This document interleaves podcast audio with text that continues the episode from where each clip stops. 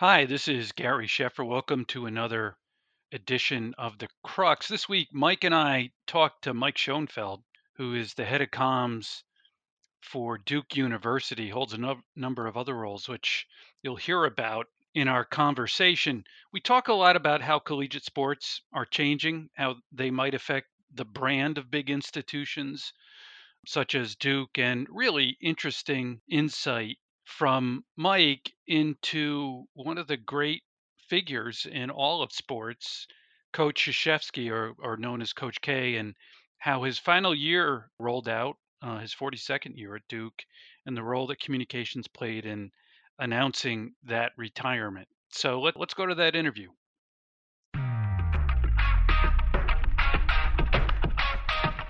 Welcome to The Crux. Each week, two of the world's top communicators take you behind the scenes of the news of the day to explore the crux of communications that are shaping business, politics, and our daily lives. Hi, this is Gary Sheffer. And hi, I'm Mike Fernandez, and we're glad to be with you from Boston University.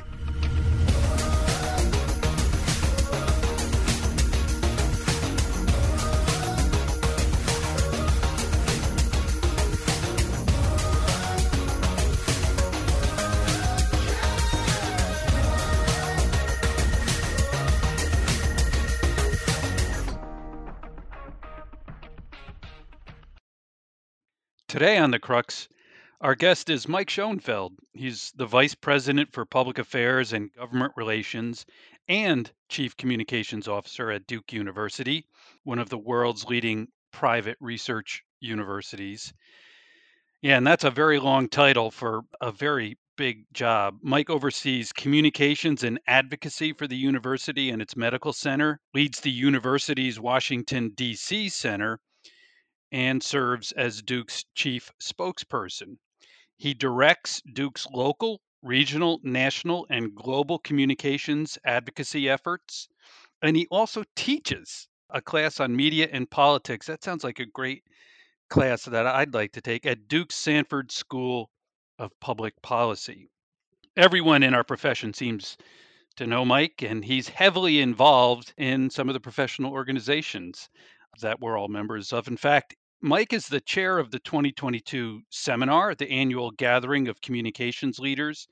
And he may be, we think, the first chair from a university in the 70 year history of the seminar. So we're going to hear, we're going to talk about Duke, obviously, with Mike. And when you think about Duke, you think about one of the best places to learn in the world with its nearly 17,000 undergraduate and graduate students, a highly respected medical center, and more than 45,000 employees.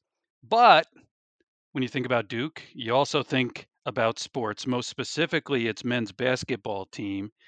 And we're going to talk with Mike today about what it's like to tell the story of such a respected institution.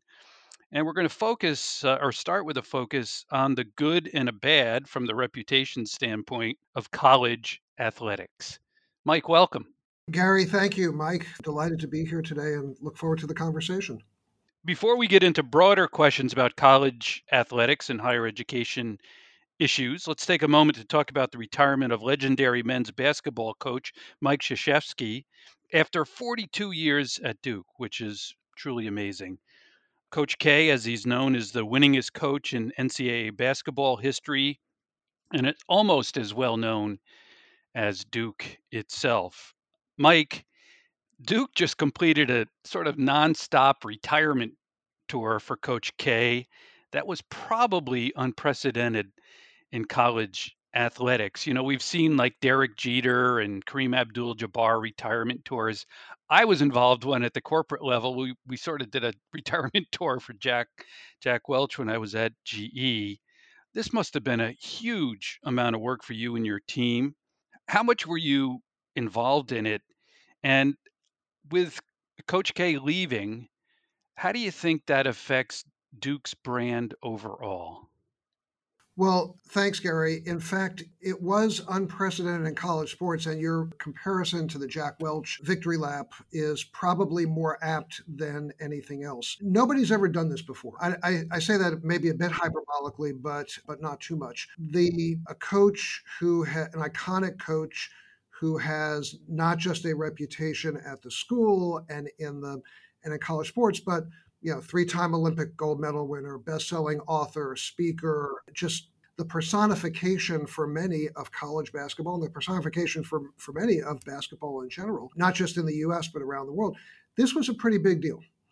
And we have been, you know, look, somebody's been around for, you know, 42 years. You naturally start wow. planning and thinking about about the transition and and coach k himself has been very interested in this because the t- when when you have had iconic coaches like that leave I will say rarely does it end well. And I won't name names, but you can you can you know sort of pick people in that pantheon and when they right. kind of uh, their exit strategy is oftentimes not not very good. So we have been quietly looking at and coach K has been very much a part of this looking at mm-hmm. how the tactically the different ways in which one transitions and he he decided wisely that he did not want to do it at the end of a season, having recruited a new class, at the beginning right. of the next season, again, having recruited students under under what he would describe as deceptive circumstances, and that he wanted to he wanted the opportunity to be direct about it, to be honest about it, to be forthcoming about it, and and also to give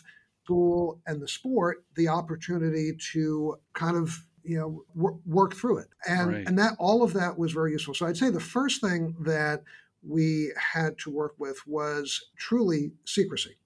Because the in the very hyperactive world of college sports of college basketball you know no, nothing nothing happens that isn't immediately exposed and twisted and turned around on Twitter and a whole lot of other places. We had to, th- this had to be kept very, very quiet. There was a right. very small number of people within the university, even you know, at the highest levels, who were involved in this and aware of it. I, you could probably count you know, truly, you could probably count on one hand, maybe two hands, those who were who sort of knew with some definitiveness when when this would happen and how this would happen. And we and and that security was was very important.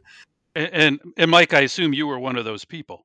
Yes. Yeah. I was i was involved fairly early on. And and i've i've had the privilege really of working with coach k for the last 13 14 years in a variety of ways and have gotten to know him as a as a colleague as a friend and and and as a coach. And we can talk about that a little bit later. But but yes i i'm several of us have actually been sort of looking at the options and wargaming this for several years. We didn't know when the moment would be, and the, the, earlier this year we were all told the moment would be would be this season. So getting the kind of getting the plan, the timing, which is really important, and then once you move into that, the succession.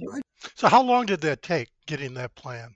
Together? I'd say we started working on this, you know, in earnest, sort of planning for it in March, and the announcement was in June. You know, second part of this was it's not just sending the old guy out, but it's also identifying and preparing the new person, and that, you know, we we knew that that process that you know the person Absolutely. who succeeds coach k would be the that would be the most scrutinized you know college basketball decision i say this all hyperbolically but not too much. Yeah, in, in yeah, the modern absolutely. era. One thing that one thing that was very important for us was making sure that we kind of did the switch all at once. Because if we had an if you if you look at programs around the country, if you announce on you know Wednesday that the you know the coach is stepping down, that sets off a feeding frenzy that makes you know the White House briefing room look like child's play. You know, who's next? 20, you know, every minute is is an hour. So you have huge distraction.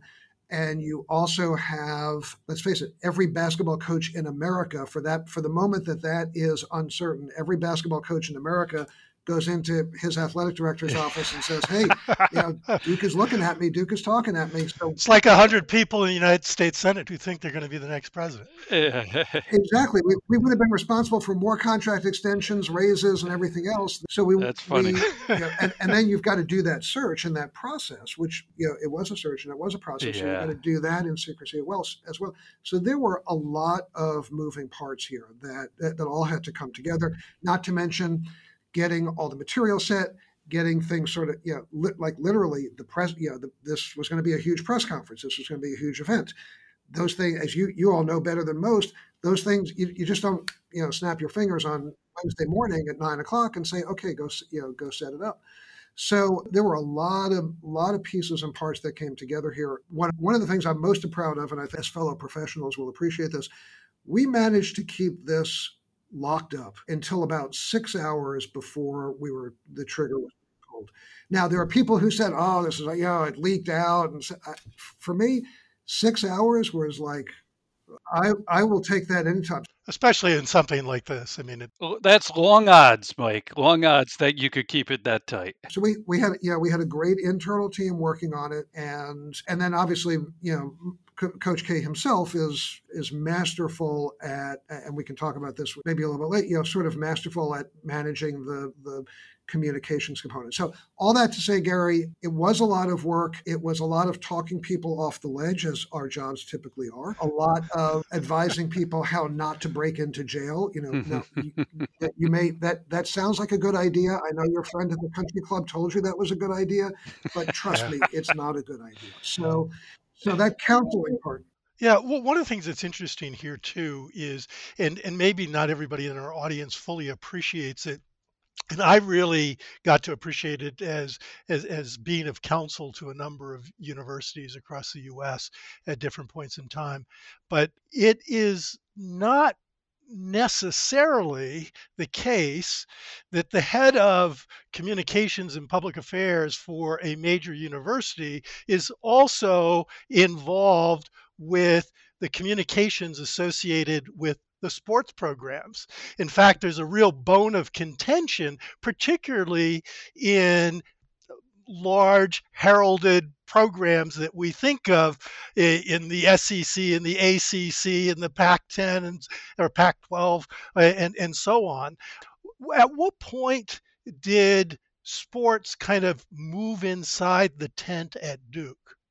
Well, I so I have always been, know, from the moment I got here in 2008, I have always been involved, and and in my I, previously before this, I ha- had a similar role at Vanderbilt University in the SEC, and was very involved in in the sports in in our athletic program and activity. And when I came here, I think one of the reasons why I, I was interested in being here, why they were interested in, in having me, is that I did actually did have that experience this was also, I came to Duke shortly after the whole Duke lacrosse incident, mm-hmm. which oh, led yeah. to a, a right. resetting of a lot of people and priorities within within Duke athletics. And, and one of the principal points that came, lessons out of it was the import, the need for the university communications leadership to be much more deeply involved in the in athletics. I mean, I did it. You know, I have always found it to be absolutely vital to be involved in the to be involved in sports. Now, that doesn't mean I tell them what to do. I don't. 90% of what they do, they do really, really well. And that we, I say we, not they, really, really well. And it doesn't need the the involvement and the engagement of the, of the chief communications mm-hmm. officer. That said, I probably talk to the athletic director, the deputy athletic director, the coaches, you know, twice a day, three times a to. day. I've always made it a point to to get to know the coaches. I wanted them to know me before there was an issue. You know, I always travel with the football team. I'll go to a couple of games. I'll travel with the soccer team, with the best. You know, I like to and no and I yeah. and you know, I can offer the best advice if I know if I'm deeply enmeshed and and aware of the people, and most more importantly, they're aware and they trust me. Well, and I think your model is exactly the right model because the brands are so intertwined. Well, and that, exactly the brand. I mean, it's not they're not interchangeable. They are. It, it is the brand. This is the most. You know, there are 35 million people watching. You know, a national championship basketball game. There is nothing else like it. You know, anywhere in the in the university or in the academy. So of course we're we're going to be concerned. And yeah.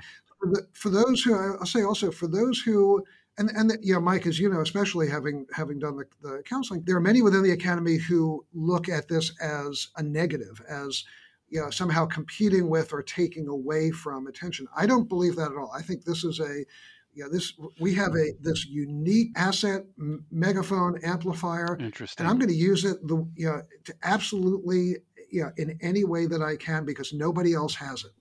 Now, now going back to Coach K for a second, you know, it was interesting to watch him, particularly on the the back end of the tour, because he gave a few press conferences where almost uncharacteristic for him, he was pretty critical of the NCAA for its handling of, more precisely in his view, not handling a variety of issues that impact college sport, especially when it comes to name, image, and likeness rights for college athletes. Uh, so as the university's chief communicator, did you counsel and coordinate with Coach K on those press conferences and how to use that moment? Yeah, so so Coach K has always been a truth teller when it comes to college sports. This, this was not. I can imagine. this was not the first time, not even the first time this year or, or, or even this decade that he has been, Mike, that he has been sort of critical and and straightforward about the sport. He's been actually pretty vocal about it for a long time. So that was not at all surprising nor out of character nor unwelcome, frankly. In terms of the coordination and the I mean, look, Mike Krzyzewski has given more press conferences than any you know human being on earth. Under and I, I actually started. I'll tell you, I when I came to Duke, I would go to the games. I, you know, I'm a big, I'm a fan to begin with. I, by the way, I should tell you, I'm a Duke graduate.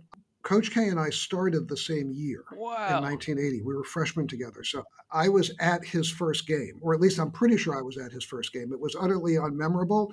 I can't prove it, but then again, nobody can disprove it. And one, it was it was against Stetson. It was November of 1980, and yeah, I can. There was no sign that said in 42 years, you know, Mike, you're going to be sitting here, not too far from where you sat before, at Coach K's, and the same person is going to be coaching, you know, in his last game. But in terms of, Amazing. so so I started going to the games, and I would go to the press conferences afterwards because to me they've been a great learning experience. So I've been for 14 years, I've been going to many uh, of the post game press conferences, the preseason press conferences, because I have learned a lot. There is there is an article that I'm you know sort of in my head and it's working on about what I've learned from Coach K about communications, about working with the media, about honesty, about transparency, also about you know the importance of every aspect you know from the facial expressions to the way you come into a room to the way you leave a room you know these are these are all things that that have been hugely valuable. So, you know, look on the basketball stuff, my eligibility ended a long time ago, so I don't, I don't, I don't phone in any plays. But over the years, and not just with Coach K, but with with all of our coaches, when when we've had you know institutional political conduct issues we'll we will work very closely. You know, the the we're fortunate at, at Duke, and we've the coaches I have have worked with have always had the best interest of the students, the best interest of the university at heart when they have talked and when they have done things. And that, you know, that has been difficult and challenging sometimes for those who are more interested in competition, but it's really been to our credit. So, so yes, when there's a challenging issue, when there is a you know something that's you know, outside the basketball world, we will talk about, talk through it, talk through the messages. So, so was the name, image, and, and likeness issue a big issue inside Duke? Oh, it's a huge issue in college sports. I mean, sure, probably sure, sure. most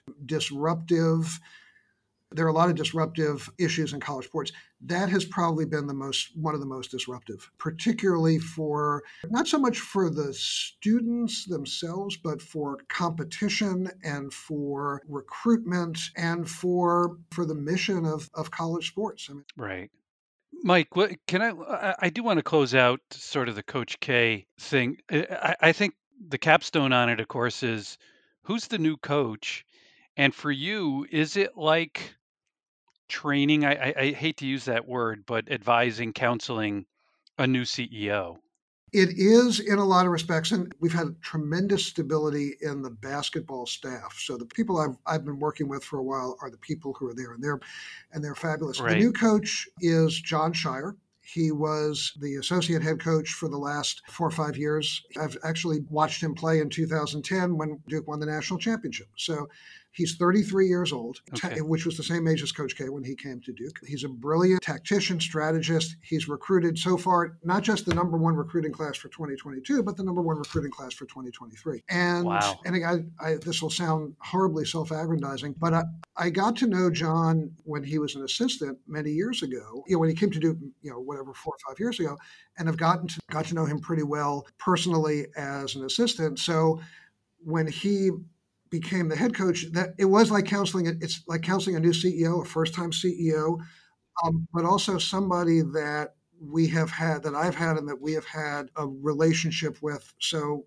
and he also will ask. You know, the the best coaches are constantly asking for feedback and advice, Right. and you know, Jon is brilliant about that as well. So it is. You know, it's a major transition, but I think we've probably done it. We certainly have done it as well as we had hoped we could do it, and I think we've done it. You know, obviously, you know, the results will be on the court in part and, and other things, but but I, I feel really, really good. More importantly, they feel really, really good. Yes, exactly. Excellent. Well, you know, you, you mentioned, I, I mentioned, and then you uh, concurred the Jack Welch. We ran a really public horse race to replace Jack, who was the uh, most uh, well-known CEO at the time. And at your um, the contrast of doing it privately and and at the same time, right? Announcing previous guy going, new new person starting is I I, I think the way it's got to be done. And by the way, also tangentially, but on another topic you mentioned.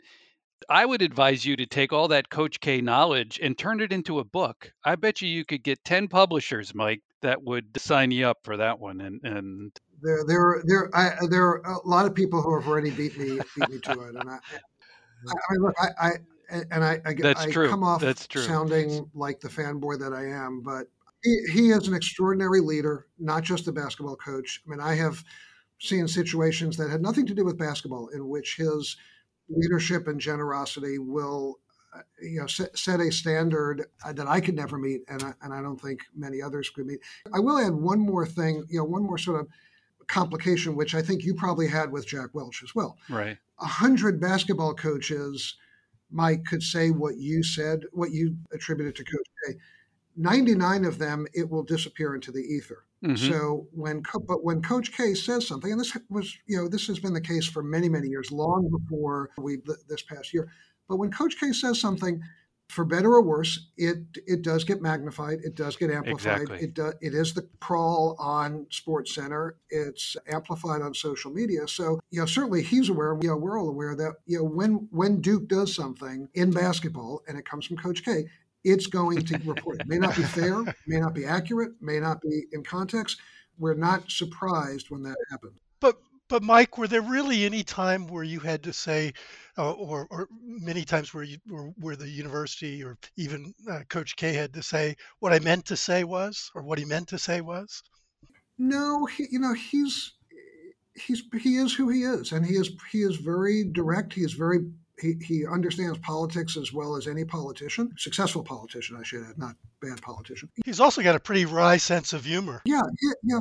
Again, this this sort of you, yeah. I I just watch have watched in awe over the years, and I feel grateful that I've been able to, you know, kind of learn from it. That you know how to balance humor, how to balance a flash of how to be irritated when you know some might say how to put somebody in their place, but like how, how to do that. So there's a lot that we you know from a community just from a communications tactics and strategy that that we can learn from i mean because when you think about it after coaching and and recruiting dealing with the media and communicating and marketing and selling the you know the program and the brand uh, that's what a coach does Uh, well it's it's a, it's yeah. a really it's a great question and it's a question you know a spoiler alert it's a question without an answer right now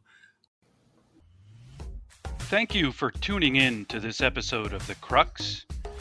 On The Crux, we discuss the intersection of communications, business, and society. Follow us at The Crux on Facebook and Twitter. You can also find our episodes on SoundCloud, Spotify, iTunes, and on our website at thecruxpodcast.org. Now, let's get back to the episode. Yeah. Well, and to your point, th- this is all being redefined right before our very eyes.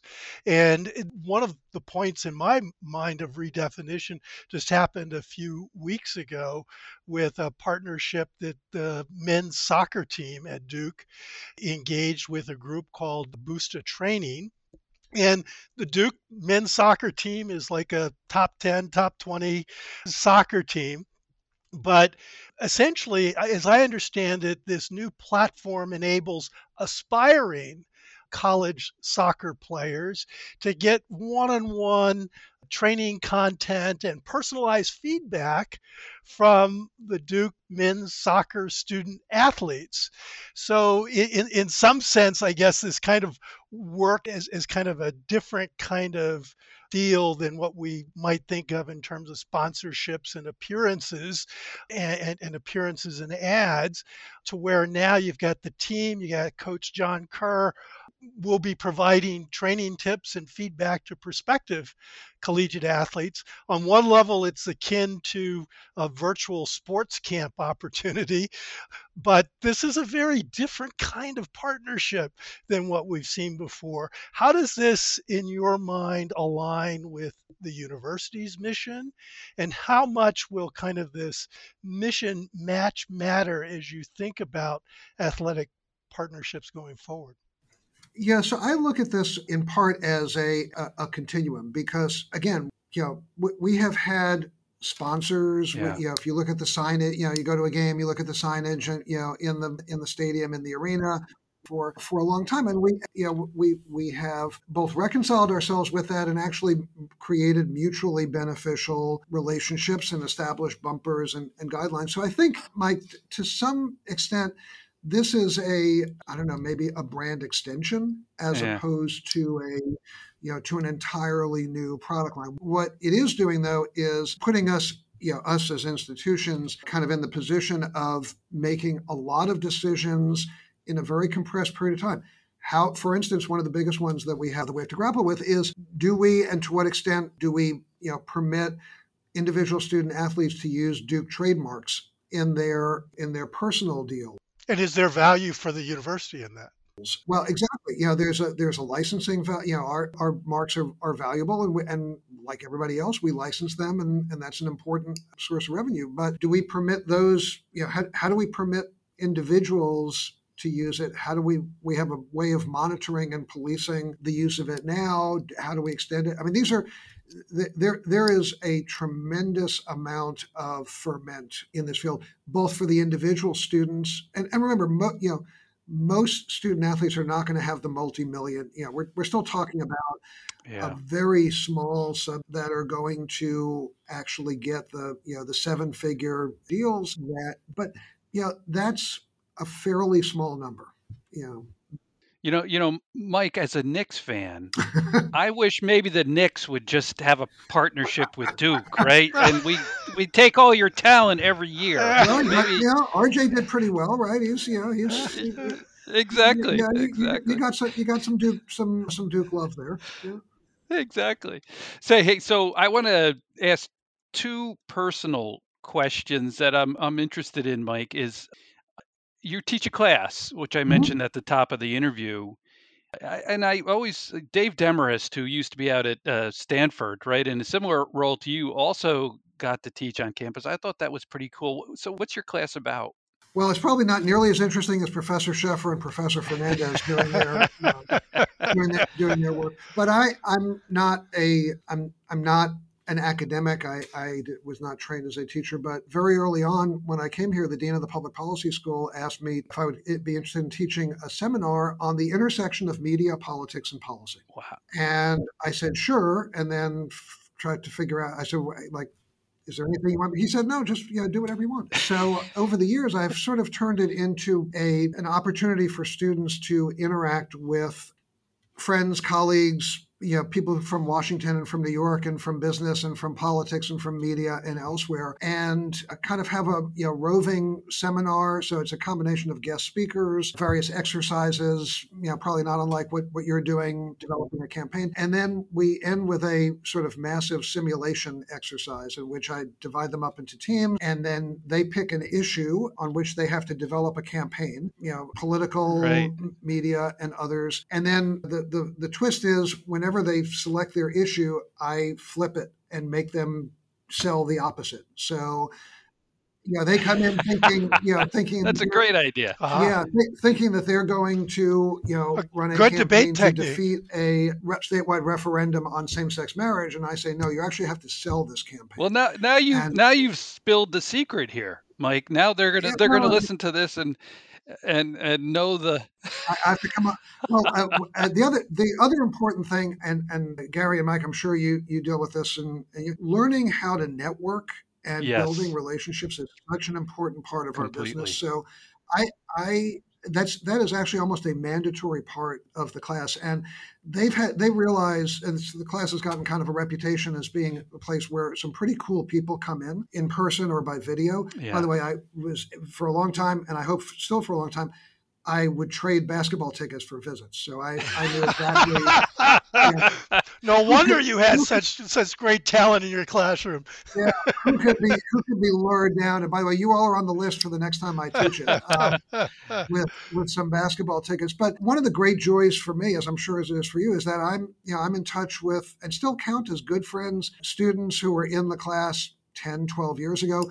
They got Yes. internships, they got jobs based on the in, the interactions that they had exactly. with, with the people who came through the class, and it's just, you know, it's just a wonderful thing. But I I would do it at I would teach it at night, and my assistant will tell you every week, like every Wednesday in the afternoon, I'd stomp around saying, "Oh, why am I doing this? You know, I don't have time. It's, you know." you know, what- d- d- if I ever say I'm going to teach a class again, make sure you, you know, tell me it's not going to happen. And then we'd have the class, and it would be amazing, and things, you know, energizing and rewarding. people energizing. People would would would sort of become different. You know, they, you could watch them over over time, and then at the end of the night, I'd say, "Okay, I'm really glad I did that. Let's you know, let's do it again next week." Uh, Well, as I said, Mike, that's a class I want to take, but with my grades, I could never get into Duke. So Look, you, you with know, my I, with my grades, I'm amazed I got out of it. hey, so w- one other thing, and and if you don't mind, you were telling Mike and I a story uh, before we started recording about your work at Voice of America, and particularly the story about uh, the Caribbean. Uh, Would you mind telling us again what you did at VOA and and this story about uh, how what you did was used in the Caribbean? Yeah, so I, I started anchoring. There was there was sort of a newscast that nobody wanted. I probably like you. I have made a career of volunteering to do things that no other sane person wanted to do. You know, figuring that if I succeeded, nobody would ever forget it, and if I didn't, nobody would ever remember. So so there was a newscast that that was had to be started for briefly for the particular part of the Caribbean and I volunteered to do it. I was also helping to create the Creole service. So I, I learned just enough Creole to, I forgot, since forgotten it, but I learned just enough Creole to, to get Mhm. along. But I had this newscast that was just a kind of a straightforward newscast that was being used at the, I later learned, at the U.S. Embassy in Port au Prince for their English teaching. So every day at six o'clock, students would come in for their English classes at the embassy and they would end by listening to my newscast which i didn't learn about for a little while. And then i was sort of alternately honored and horrified that there were people who lear- were learning english listening to me. I have not met any of them yet. I hope it, it took but but you know in retrospect it was actually it was kind of cool and it reminded me again that when we're you know whether it's a podcast or you know when when we have the privilege of being presenting our ideas and projecting things to the public th- how that gets used and how that gets interpreted can be very very powerful and very and and very meaningful. You know, Mike, one of the things that's interesting to me is I don't know that people fully appreciate the vastness of Duke University. I think there's a tendency for people to focus in on the campus in terms of Durham, North Carolina, and obviously in your role as as as the head of public affairs and government relations and chief communications officer, there's a, a broad expanse, and that expanse is changing every day. But it brings into mind another story that uh, that I heard you tell before about when you were at VOA, at Voice of America, and you were uh, thrown into a sports reporting job and that you were having to learn about the sport of cricket just as you were reporting on it? And i wonder if, if, if you have days at duke that still feel like that Yes, I do. I, I, had to I had to learn cricket in a day and broadcast it on the World Report to, you know, 10, 20, 30 million people that night before YouTube and basically with, you know, dusty book of the rules of all of all games. And and Mike and Gary, you'll appreciate this, a wire service, you know, yellow wire service copy with a box score.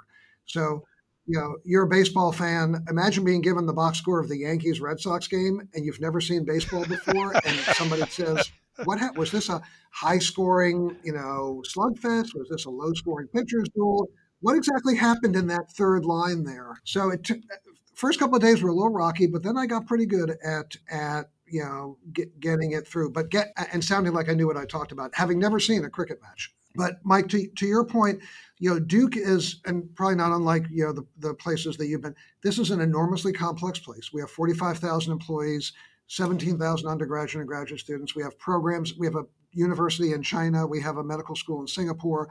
We have people and programs all over the world.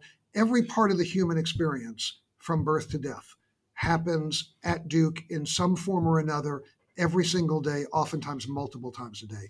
So it is impossible for any one person to know everything that's going on, to understand everything that's going on, to assess everything that's going on, to defend or criticize everything that's going on. So yes, there there are many many days where I will come in have not knowing anything, not even knowing that we did something, and by the end of the day, I have to you know figure out not just how to explain it, but but more importantly, how to give advice and counsel to people for whom you know they may be thrust in, and we we we can spend a whole other show talking about the politicization and the polarization of higher education. But people who are in circumstances that you know we have all read about and have to get out of it. You know smart people doing stupid things is one part of the of the job you know uh, protecting people from you know smart people from have from who have done stupid things. But smart people who have done smart things and have consequences that would be unimaginable is just you know the corner of the realm. These these are incredible. If I can give a pitch, these are incredibly complex, challenging, you know, positions because they never go away. It's 24/7. If you're at a university with a medical center and students and everything else, there is no line between the university and the outside world. And everybody, you know, they're highly visible and valuable brands, and everybody has an opinion. Everybody has an opinion. You have more stakeholders than than you can imagine on the flip side, and then I'll end the monologue, I promise. on the flip side, if you're at a place like Duke or like BU, you you know we don't have a stock price, so we have the ability, if we're willing, and this is again another part of the job, to take the long view. If something happens at Duke or at BU, tomorrow a quarter of your students are not going to leave you know, a quarter of your employees are not going to go away. And these are very enduring institutions. You know, Duke is a young university. We're only we're, we're not even 100 years old yet. And that's in the you know, the world in which we you know inhabit you know down the street from you all is the oldest the oldest corporation in america is the harvard corporation you know that is the oldest ongoing and they're coming coming up on 400 years so at 100 years old, we're you know we're, we're basically we're like barely into adolescence. Yeah.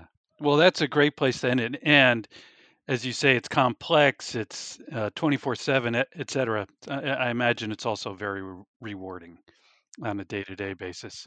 Oh, it's rewarding and great fun, and especially to be an alum. Yeah, and and if you're in these roles, you you know you take it seriously and you do it well and you do it right.